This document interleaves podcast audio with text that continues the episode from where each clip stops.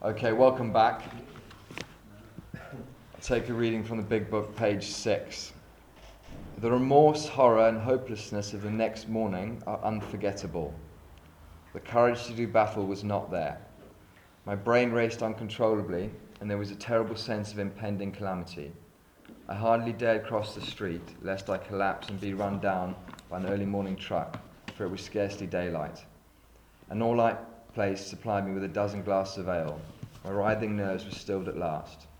A morning paper told me the market had gone to hell again. Well, so had I. The market would soon recover, but I wouldn't. That was a hard thought. Should I kill myself? No, not now. Then a mental fog settled down. Gin would fix that, so two bottles in oblivion. I'll hand you back over to Tim. My name is Tim and I'm an alcoholic. Tim. Okay, let's just imagine a scenario. This is your morning.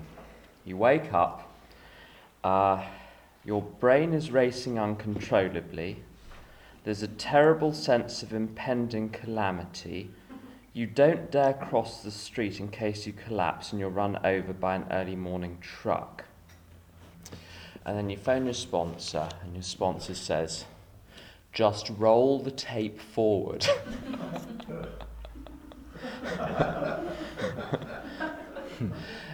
you have a mind which is racing uncontrollably, okay, and you're supposed to sit back soberly and roll the tape forward and imagine what the consequences are and make a rational decision that drinking would be a really, really bad idea.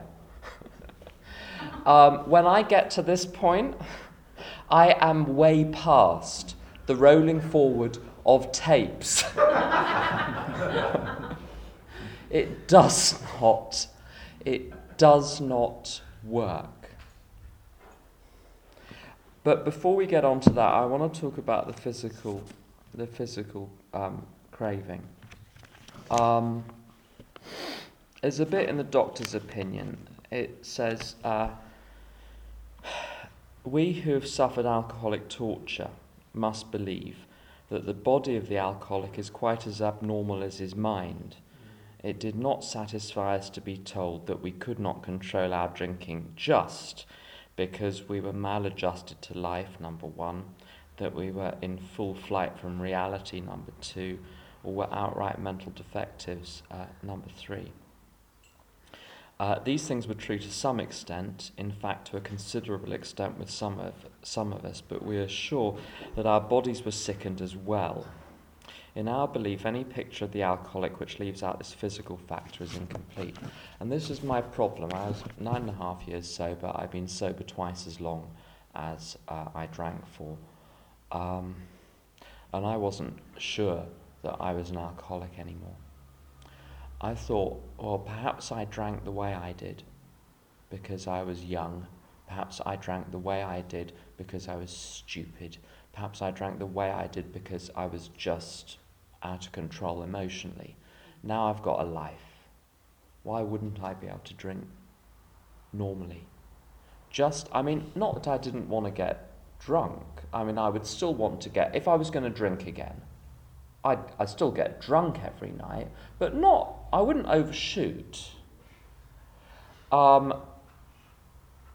when I was drinking, pretty much every time I wanted to get drunk but I always got more drunk than I intended to. Um, the first half, the first three quarters of the evening was, was, was fine. It took away the anxiety, it took away the loneliness, it took away the depression. But I always, always overshot. People say sometimes, you, sometimes in recovery you hear things and if enough people say it, it's like it must be true because enough people are saying it. And then you start saying it, you think, well, if I'm saying it, it's definitely true. Um, and one, one of the things they, in these people in recovery, say is, uh, I drank because of the uh, effect.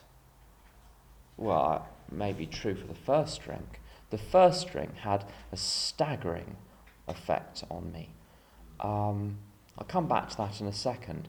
But, okay, we're looking at gin and tonic number 16. What effect did that have? None. I, I would sit there with, I remember when I was about 18, sitting there with a pint glass full of, it was a, a little cocktail of my own devising. Pint glass, gin, creme de menthe, and creme de cacao. So chocolate, mint, and gin. It was my, it was my after eight, I would call it. and I would drink it. I would, I would drink it down, and I remember my friend Adam saying, The funny thing is, it's had absolutely no effect on you. And he was right, because I was drunk already before I had it. The first drink, this is, is true, the first drink gets you drunk. I was drunk on the first drink, and after a few, it was like water. Um, there was this very slow blurring, and then at some point I'd be in blackout or passed out. But I didn't feel any effect from the 14th or the 19th drink. I was just drinking. And I got to ask myself, well,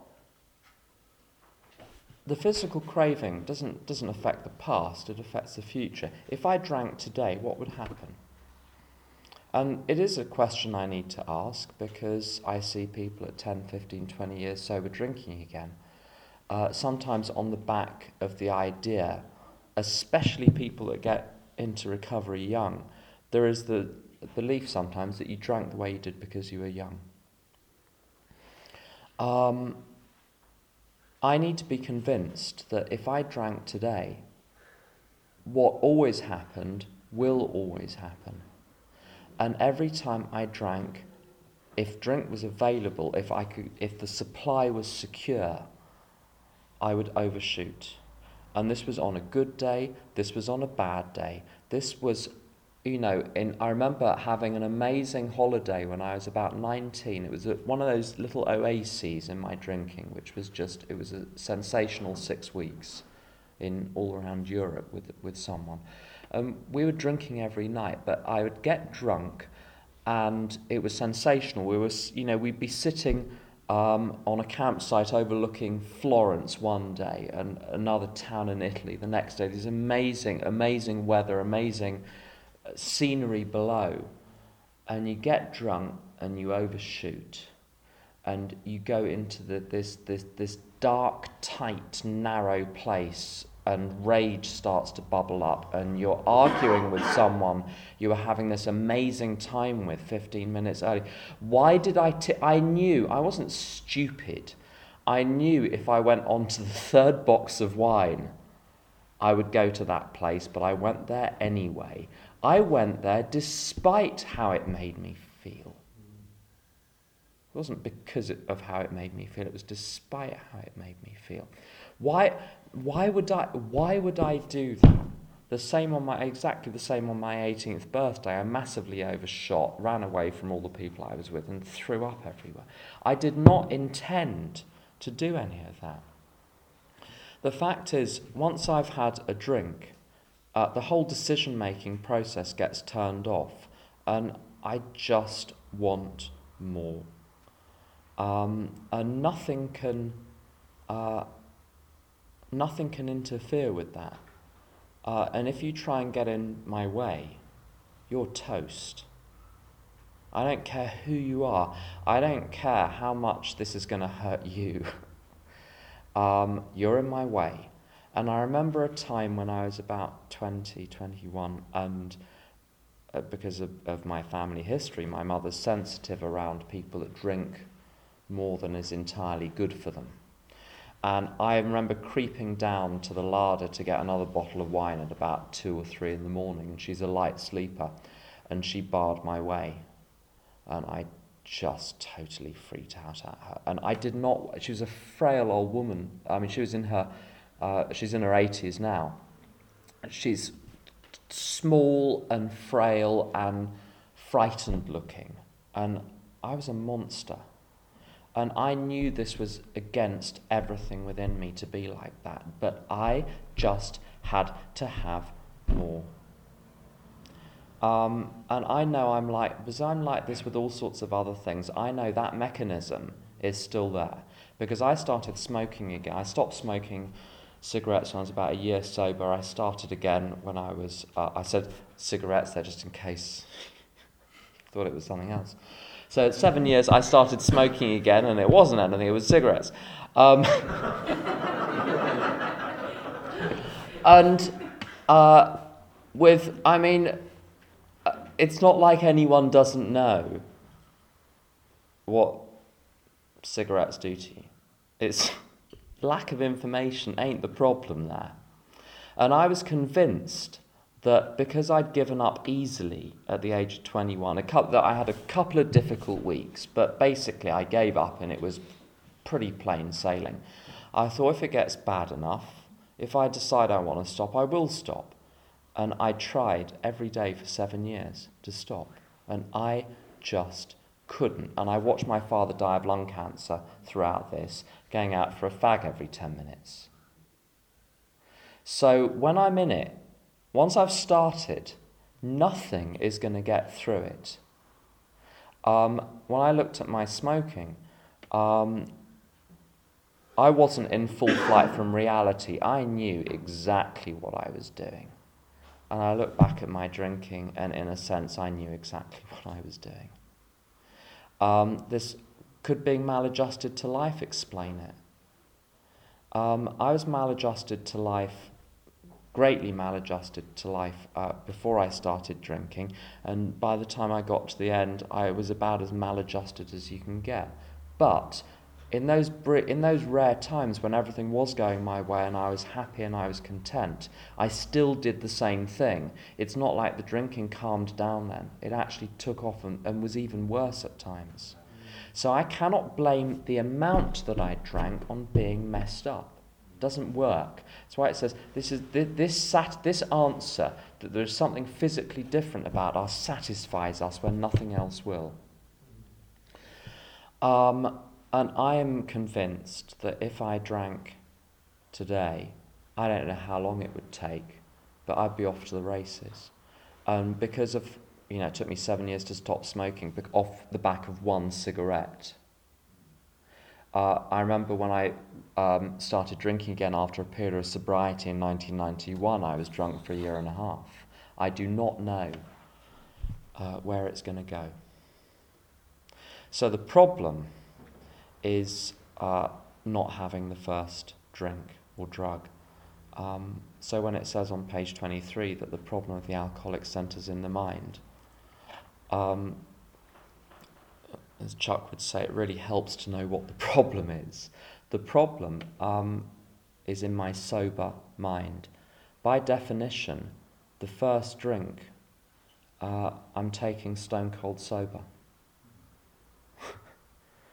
Um,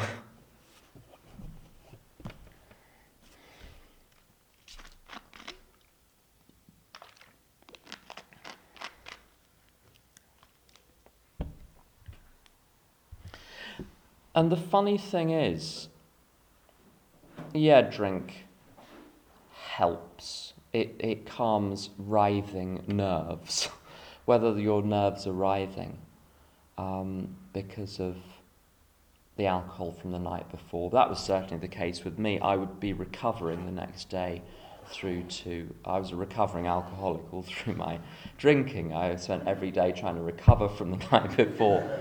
And as soon as I was recovered at about four o'clock, I'd have about half an hour when I could get stuff done to keep my life ticking over.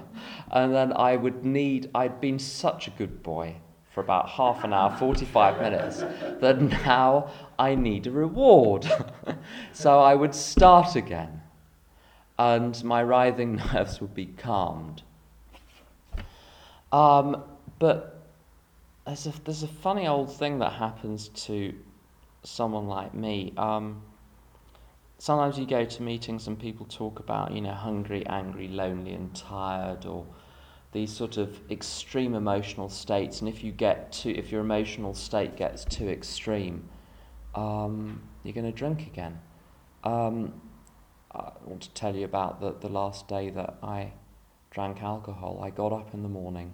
I phoned some AA people. I think I spoke to my sponsor that day. I remember reading on the tube on the way to the lunchtime meeting about step six and seven. Um, I was about a month sober, but I was reading about step six and seven. It all seemed very interesting. I, I, I agreed with it. and I got to the meeting, and there, there was some old girl in the chair, um, and she trotted out her story. I didn't think much of it really. Um, but um, you know, I recognised that she needed to be there as much as I did, and she had a right to tell her story. And um, I was told to share at meetings, so I shared beautifully um, and basked for the next 10 15 minutes, imagining the impression it must have been made that someone so new in AA could, be, could have picked up such wisdom in such a short time. And how they would be telling people, you know, Gene, there was this newcomer today, and he just blew my the humility in him. It just blew my mind. And once I got bored of that, there was 10 minutes of the meeting to go.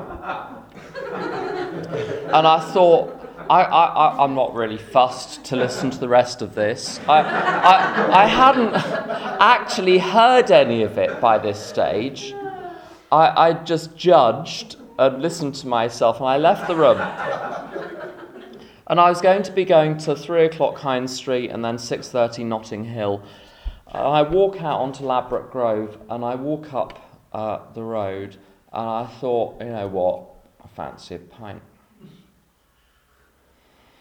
And the very next thought was, I'll have a pint. Absolutely nothing going on. And there was this there was this sense that it talks in Jim's story about a vague sense that I wasn't being any too smart. But there was this there was this feeling, there's this feeling that comes over me just before the first drink when I think um, there's power in this somehow. That I'm gonna it's like trying to uh, it's the thought of riding something and taking control of it. I'm going to give it another go. Let's see if I can master it this time. And it's incredibly exciting because you think this time, all of you, all of you lightweights having to go to these meetings, you don't get to have this kind of fun. You don't get to have this kind of excitement. And this rush cut, this chemical, I get this chemical rush before I've had the first drink. And by the time I've had that chemical rush, the first drink is going to happen. I'm drunk before I'm having the first drink. And I'm drunk on the idea of my own power. And I had a pint, and I had another pint. And I could almost feel the horns growing out of my head. And I went to the off license and I bought a bottle of something stronger and I drank it sitting on the side of the road opposite the Serbian church with all these people coming out of the meeting waving at me, and I held my bottle up proudly because I'd shown them, I, w- I knew that I was superior to them. I was king of the world sitting opposite that church with the bottle in my hand. That's how I felt. I felt king for a day. I thought, what do I do now? But I didn't know anyone who drank anymore. All my friends were sober in AA. I thought, I don't know what, I, I need to liven this up a little bit. I need to, it, eh, you know, if you're not having fun, you need to create your own fun. So I threw myself in front of a car. Um, and I ran over, arrested, blah, blah, blah, blah, blah. Um, I was not particularly upset that day. I was actually I, I quite enjoying AA. I wasn't particularly unhappy. I had a job. I was going to be study, starting to study again in a few weeks. I was living with my sister, paying about 30 quid a week. I, uh, I had friends. It was kind of okay.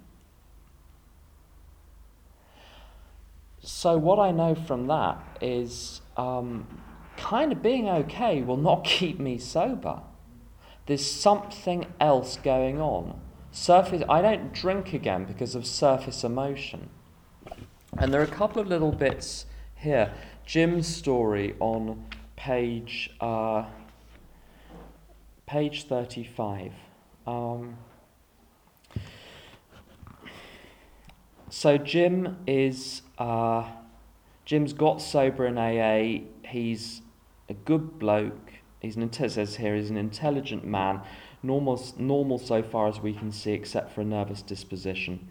He did no drinking until he was 35. In a few years, he became so violent when intoxicated that he had to be committed. On leaving the asylum, he came into contact with us.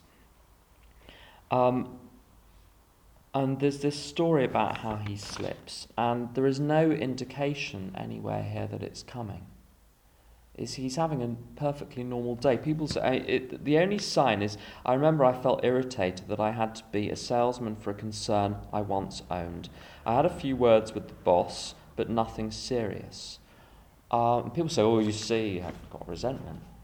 He's got unresolved resentment, problems with his boss. That's why he drank.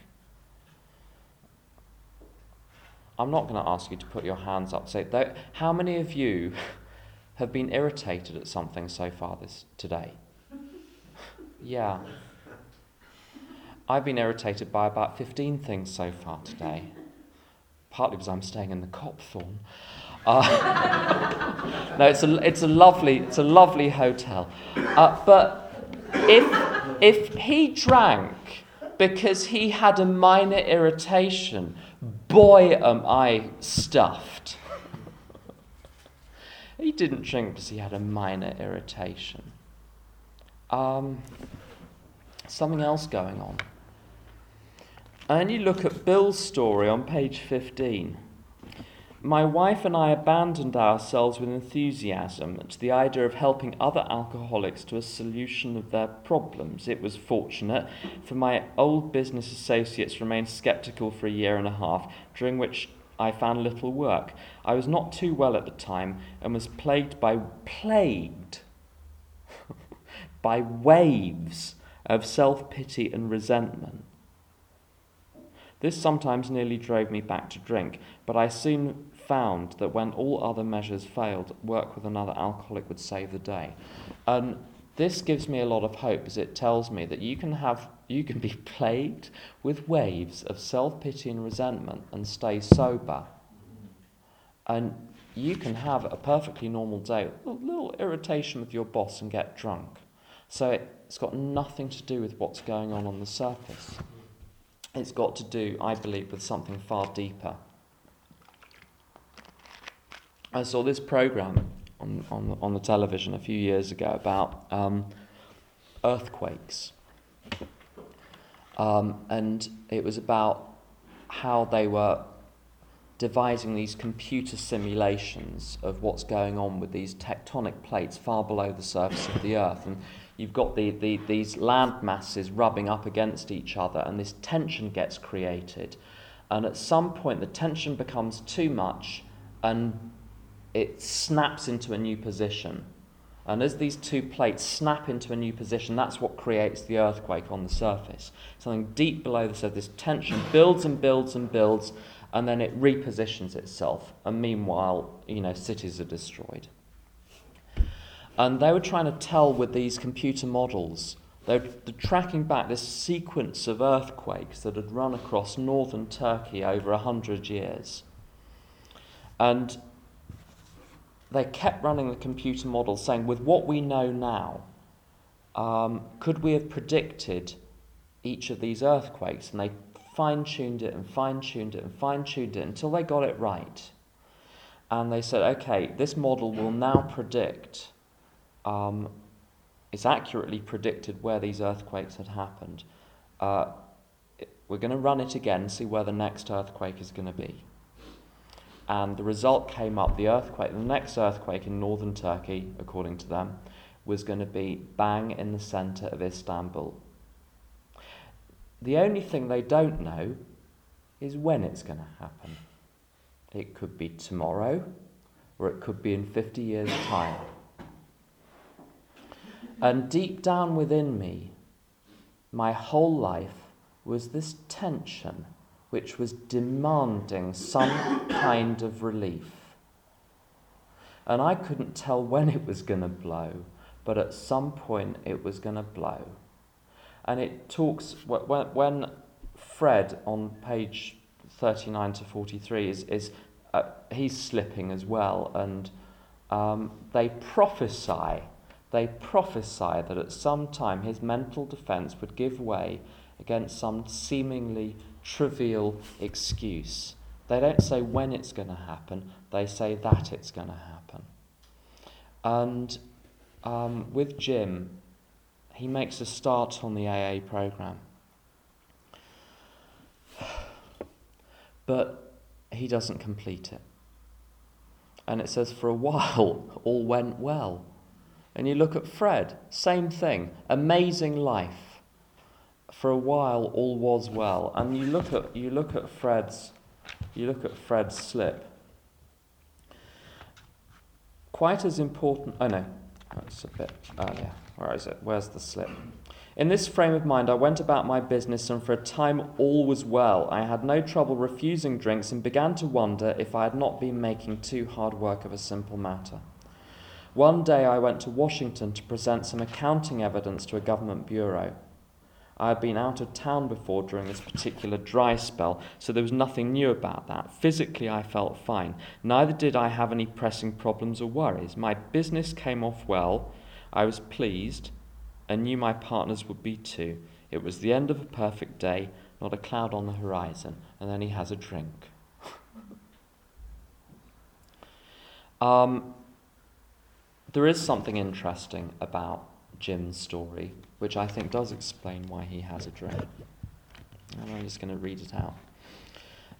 So Jim gets drunk again. We asked him to tell us exactly how it happened. This is his story. And I'm going to read it in a particular way that isn't normally read. I came to work on Tuesday morning. I remember I felt irritated that I had to be a salesman for a concern I once owned.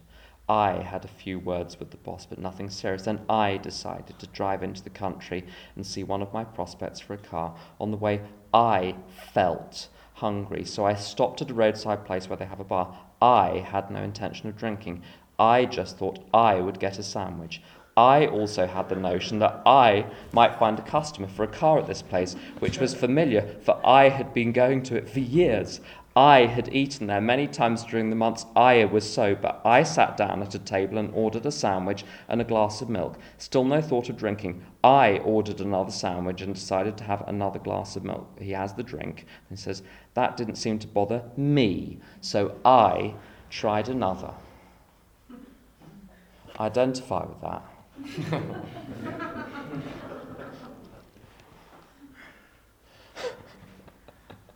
I identify with that because I don't know about you, but I think I'm fascinating.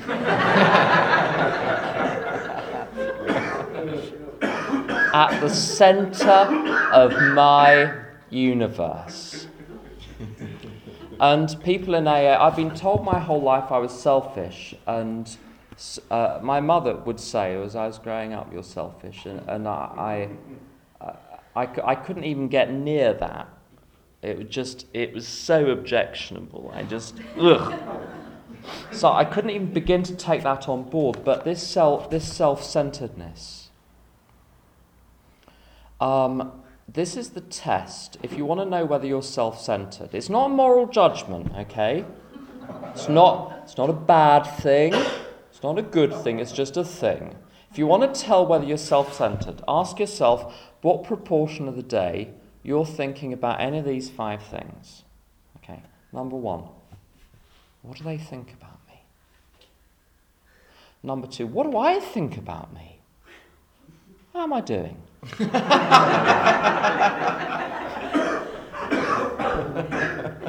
the third thing what did you do to me? How dare you do that to me? The fourth thing, what do I want? What? what? if you're feeling bad, What would make me feel better?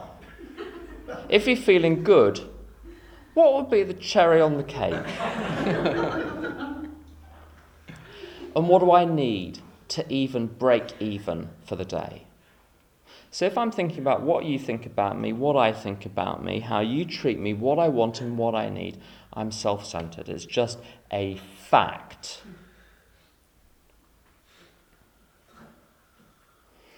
Um, I can't survive for long on my own. Because the tension of having me stuck against my own face becomes too much. And I, I know this is someone else's image, but I'm going to use it. You know, on Alien, that face hugger thing, um, which sticks to your face. I'm like that with my own life, that all I can see is me. And sometimes it'll be, a, you know, in a good way, and I will be filled with grandiosity and this sense of smug superiority, and I'm going to the AA group which has got the, the true message. Everyone else is getting it wrong, but we're getting it right. Um, or I can be having a terrible time I'm, I'm full of self pity and I just want to die. But whatever it is, it's me stuck to me. And when I have a drink, it falls off and I can breathe again. It's like someone's turned the oxygen back on. That's why I drink, because it's oxygen. It gives me something I need in order to be able to live. And unless I find that sober, I will drink again. Which is why it says this is the first time it really connects um, the, the mental side of this. Um, the fact that when I'm stone cold sober, left to my own devices, a drink will always seem like a good idea at some point or another. It connects this to the spiritual solution. It says whether such a person can quit upon a non spiritual basis depends upon the extent to which he has already lost the power to choose whether he will drink or not. Um, it's all connected. That spiritual disconnection, if that isn't fixed, I'll drink again. If I get connected, I'll stay sober. And sometimes people say, well, to, to get and stay sober, you need, you need to work the steps. Seems like a pretty uncontroversial statement to say in a strong group like this. You need to work the steps. Would you say it's a, uncontroversial? No. There's any contra- controversy about that. But how do people stay sober until they finish them? If the steps keep you sober, how do people stay sober until and whilst they're working the steps? And people do regularly. People come in here and they connect. That's how it works. Now, for me, that process has to be you've got to keep the momentum up. If you don't keep the momentum up, that little connection you get, which is just enough to keep you sober at the beginning, will not be enough. But connection is what it's all about. And the thing that I realized um, uh, on the 24th of July 1993 was that uh, after I was released from the cells, I was picked up from um, walking up the street after being released from the police station uh, by a, another member of AA who happened to be passing. He took me to a meeting. Um, I realised that if I slipped, I may never come back. And I realised that not with my mind, it happened at some cellular level, and I knew the game was up and I had no reservation anymore. I didn't, and a, fun, a funny thing happened as well. I didn't care how I felt anymore. All I wanted, all I wanted was to be sober, and I didn't care what my emotions were doing. If I've got any condition on this, if I can stay sober as long as, you know, I get the job, I get the house. As long as I don't want to kill myself. as long as any of those things, I, it won't work. It won't work because I'm placing a condition on it. Um, and look at steps two and three now. Um,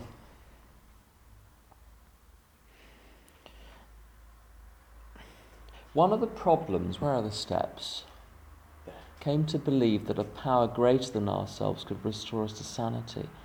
Um, sanity, by the way, for me, is uh, not having the first drink. It's not not wanting the first drink, it's not having the first drink. That's the only sanity I need to be restored to. I, I mean, I was pretty emotional and all over the place when I, I got here, but it's not what the step is about. Restoring us to sanity. Um, came to believe that a power greater than ourselves could restore us to sanity. One of the problems with these scroll things up is uh, you look at them and you think that's the step. So? Oh, it says steps which would lead you to think uh, that those are the steps, those 12, those 200 words on that. Um, to me, they're not the steps, they're a summary of the steps. It says somewhere in the foreword to the third edition. The 12 steps that summarize the program. So the program is a lot more than the 12 steps. In, a set, in step two, is a lot more than what it says on there. Just like if you got a, a recipe book, um, if it said, you know, uh, cheesecake, you know, recipe two, cheesecake, you would not be able to go and make a cheesecake on the basis of the word cheesecake. I'd love to see you try. um, a, the word cheesecake is a summary of what you get when you take the when you follow the instructions for how to make a cheesecake. Came to believe that a power greater than ourselves could restore us to sanity is the result of taking step two. But the actual step itself, in the book, um, there are several elements to it, and it starts off on. Uh, page 44. If a mere code of morals or a better philosophy of life were sufficient to overcome alcoholism, many of us would have recovered long ago. But we found that such codes and philosophies did not save us, no matter how much we tried. And uh, it was pretty clear. What I, it was pretty clear. I was told when I was new that what I needed to do was learn how to connect with everyone else, become part of the world. And as I gave to the world, the world would give back to me. And once I was connected with you, I would never need to drink again because that would supply me with all of the stuff that drink promised and sometimes delivered. The, the feeling of health, happiness, harmony, love, joy, peace, and connection. That if I could live a certain way, if I could live in accordance with these principles, I would get that health, happiness, harmony, love, joy, peace, and connection. And everything I've ever thought I wanted the relationships, the jobs, um, the money I'm pretty simple, that's what it boils down to. Good sex, money. Few friends to have a laugh with. I didn't want those things in and of themselves. I wanted them because I thought they, would, they were the delivery system for health, happiness, harmony, love, joy, peace, and connection. So you say, well, you just need to do the, you just need to live in this particular way, and you'd be all right. And so I got to ask myself, well, why don't, I, why don't I just go and do that? Why do I need the, why, why do I need these steps? Why don't I just go out into the world, connect with the world, give to other people, be selfless, you know, just take part, and then the world will deliver up to me everything that I need to be okay. In the family I failed to grow up in, um, I had an example in my dear old mother of how not to live. and I had an example in my father of how to live. My mother is what they call a neurotic. Uh, my father would say that on her gravestone is just going to have the name, the dates, and then the two words, what if, dot, dot, dot. Because every third sentence she started had the words, what if, with some, and full of worry and if, when you got to the point that you could not stand being in the presence of this anxiety, in this worry, and this fretting, and this planning any longer, you would leave the room and she would follow you in case you left it behind because she wanted to share her experience, strength, and hope with you. Um, constantly monitoring the entire universe looking for defects, pointing them out, and adjusting everything in a thousand minor ways. And she was miserable and on her own. And my father, my, my, two, my father's two favourite phrases were, first of all, to my mother, O ye of little faith. And it might never happen. I wouldn't think about it if I were you. That's it. He, he wasn't a frightened man. He had no fear. He had no anxiety. His attitude was, it'll probably never happen. And if it does, be all right. When he got cancer, he said, oh well. His last words to my mother were, had a good run, haven't we? So I had this example my whole life of how to live. Who did I turn out like?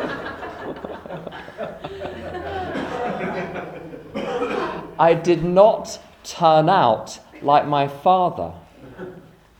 What this tells me is my problem is not lack of information.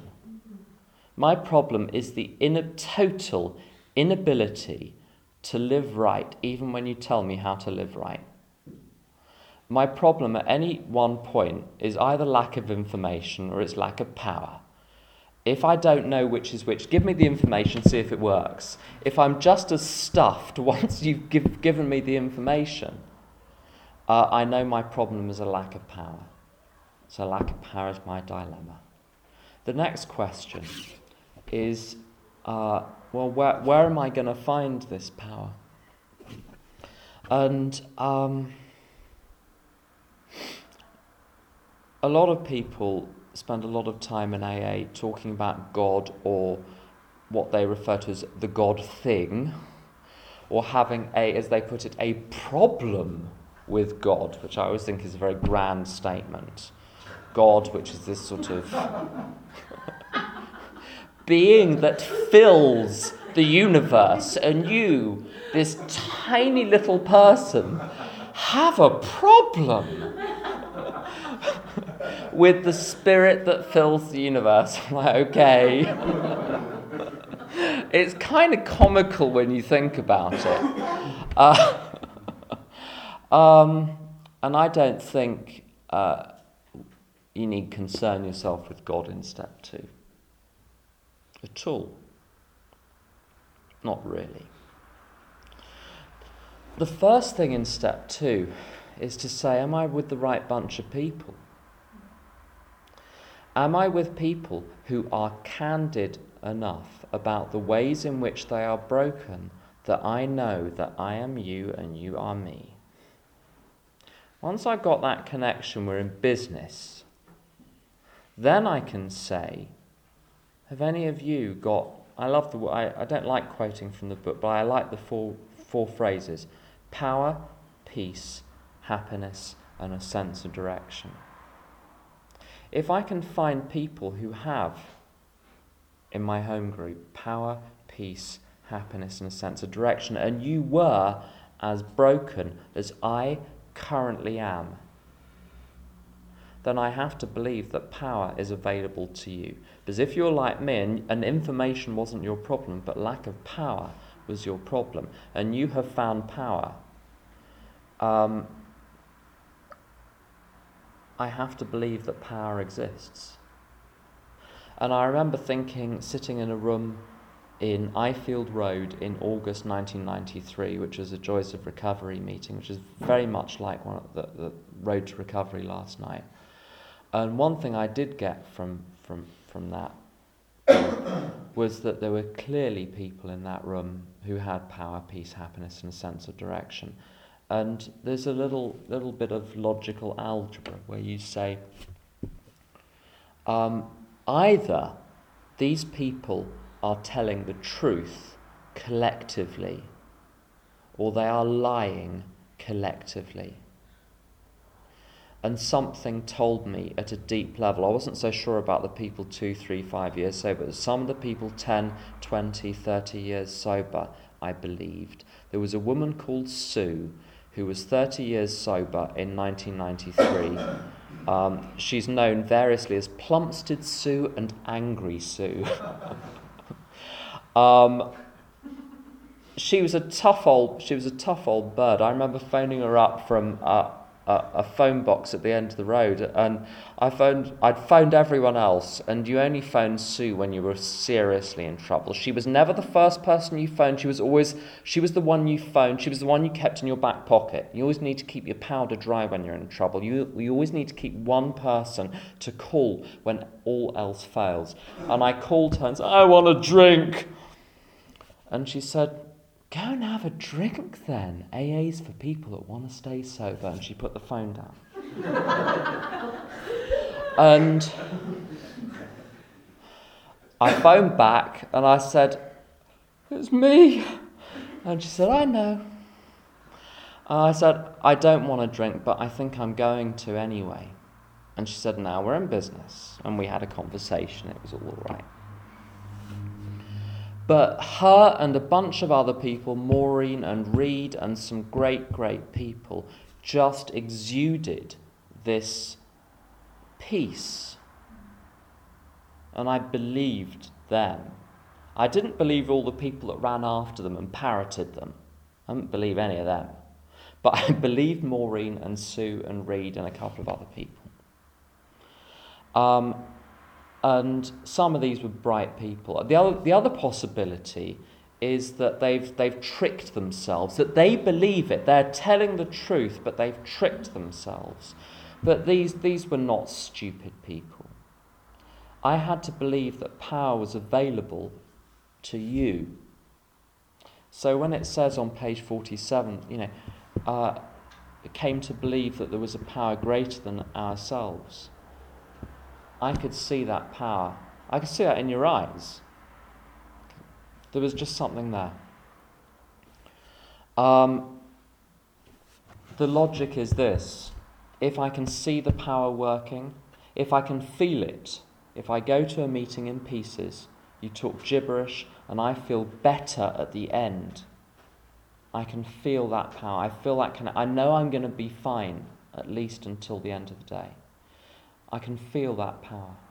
If I know what the channels are, if I know the groups I go to, the work that I do in AA, the sponsorship of other people, the, the prayer and the meditation, if I know that that invokes the power, that makes the power flow, there must be a source. You can't see the wind, but you can see its effect on leaves on trees. Something must be making those leaves move. And an interesting question is where did that wind start? And it's the same with God. I don't need to know what God is, or who God is, or where God started, or what came before God, or why there's a war in wherever. Irrelevant. My only concern is do you have power?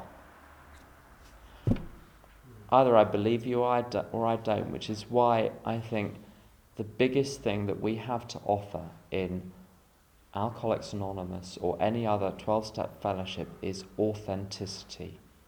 Because without it, step two is dead in the water. Because people were coming to me with solutions uh, my whole life, but I didn't identify with them, so I couldn't accept them. The last question, uh, the step two proposition either God is everything or God is nothing. Um, sounds like a pretty abstract question, but what that means to me in a very concrete sense is if that power is available to you, kind of has to be available to everyone. Why would it be available to some people and not others? Do I think I'm different? Why do I think I'm different? Make a list of the reasons you think you're different. And then look for people in your home group for whom this has worked, who have also been divorced, or were also abused as a kid, or also have got a dead brother, or whatever the excuse is, you'll find someone with the same excuse who's got and stayed sober and has an amazing life. And it would be of supreme arrogance to say, it's going to work for you, but my case is different. Which is why identification with truth that other people share and, and people that I don't even suspect I'm going to identify with. You know, when you identify with someone and you really don't want to because you hate them? totally involuntary. Um, and then the rest of it, the rest of step the rest of it is to, to, to go and do something about it. And if step one is a no brainer, I'm toast unless something happens, unless I get connected to this power. The power is there. The power is there for me. Step three, you're going to do it. I've never got someone through the first two steps in that manner who does not instantly beg for step three and the rest of this program, if you're not begging at this point, there's a problem somewhere in the first two steps. There really is. Step three. Um, thank God I do, I do not need to work out how to turn my will and my life over to God. Um, the truth is that if I take the rest of the steps, my life and will will be turned. So I don't need to, it's like you're in a lift and there are 12 buttons, and all you have to do is press the buttons in order. And most people in recovery spend their time trying to feel around the walls for the hidden buttons. Like there's something, people say sometimes I, I, every day I turn my will and life over to God. Not, how do you do that? I don't know. okay, I've been here a while and I don't know how to do that. I still don't. But what I do know how to do is say to God, What do I do now? What is the next action? I can do that. I don't even say, God, what's the next right action? Because I don't know. What's that they say? I heard them say in New York a while ago. What's the next indicated action? You ask God for help. You say, God, what do I do? What do I do next? And whatever comes, go with it. You'll soon find out if it's a mistake something will blow up. Uh, but the, the step three idea is that up to this point, I've messed up. If I, I spent my whole life shooting for health, happiness, harmony, love, joy, peace, and connection. And if you get to a point and you've been having a stab at this for a few decades and you ain't got it, give up. It's as simple as that. If you don't, if you if you're not at peace, something's gone wrong, and you can't blame the world because there are people in this world who are at peace. So it ain't the world.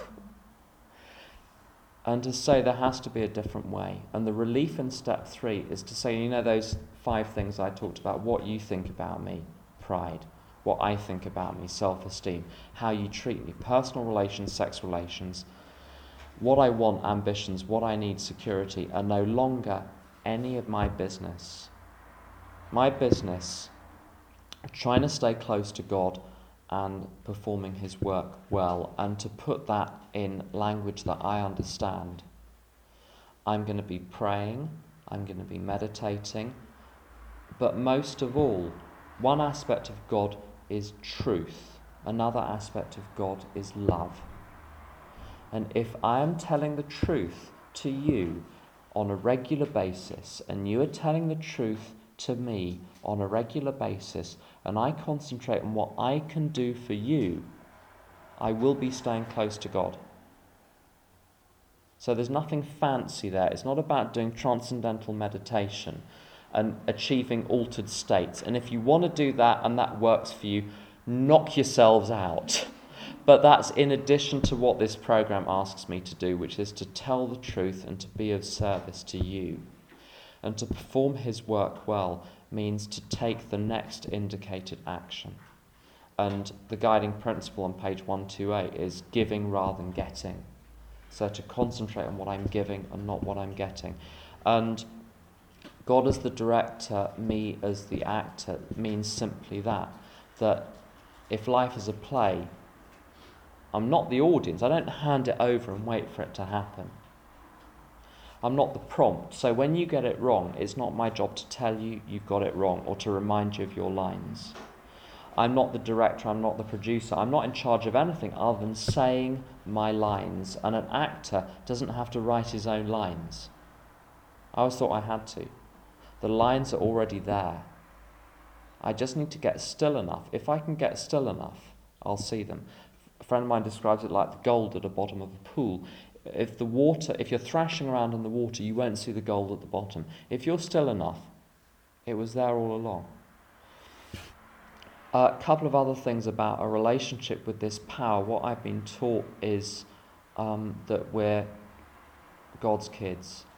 And what that means for me is that I'm made of the same stuff as God. I'm not my own body. I'm not my own past. I'm not my thoughts. I'm not my emotions. I'm not everything that has ever happened to me. I'm not where I live. I'm not who I am with. I'm none of those things. I'm spirit, and so are you. All those things are where I've been and where I am now. It's not who I am. I am the person observing all of that stuff. Anything that's the kid of something else is made of the same stuff. And another couple of things. Uh, as one of God's kids, AA sounds like very hard work at times. I know DAA sounds like very hard work at times. Absolutely. What, what do they say about being in the trenches and at the coal face? And, and there is some of that. There's undoubtedly some of that. But as a kid, a, a kid's job is not to worry about anything. A kid's job is to be happy, joyous, and free, and to love, learn, grow, and play. And if you're not loving and learning and growing and playing, you're missing something. Um, so the um, step three is a decision um, to take the rest of the steps and trust that that will be sufficient and to stop trying to work out how to get well. so, um, should we have a 10 minute break? Yeah. And then I'll talk about the other steps afterwards. Yeah, great. Just quickly.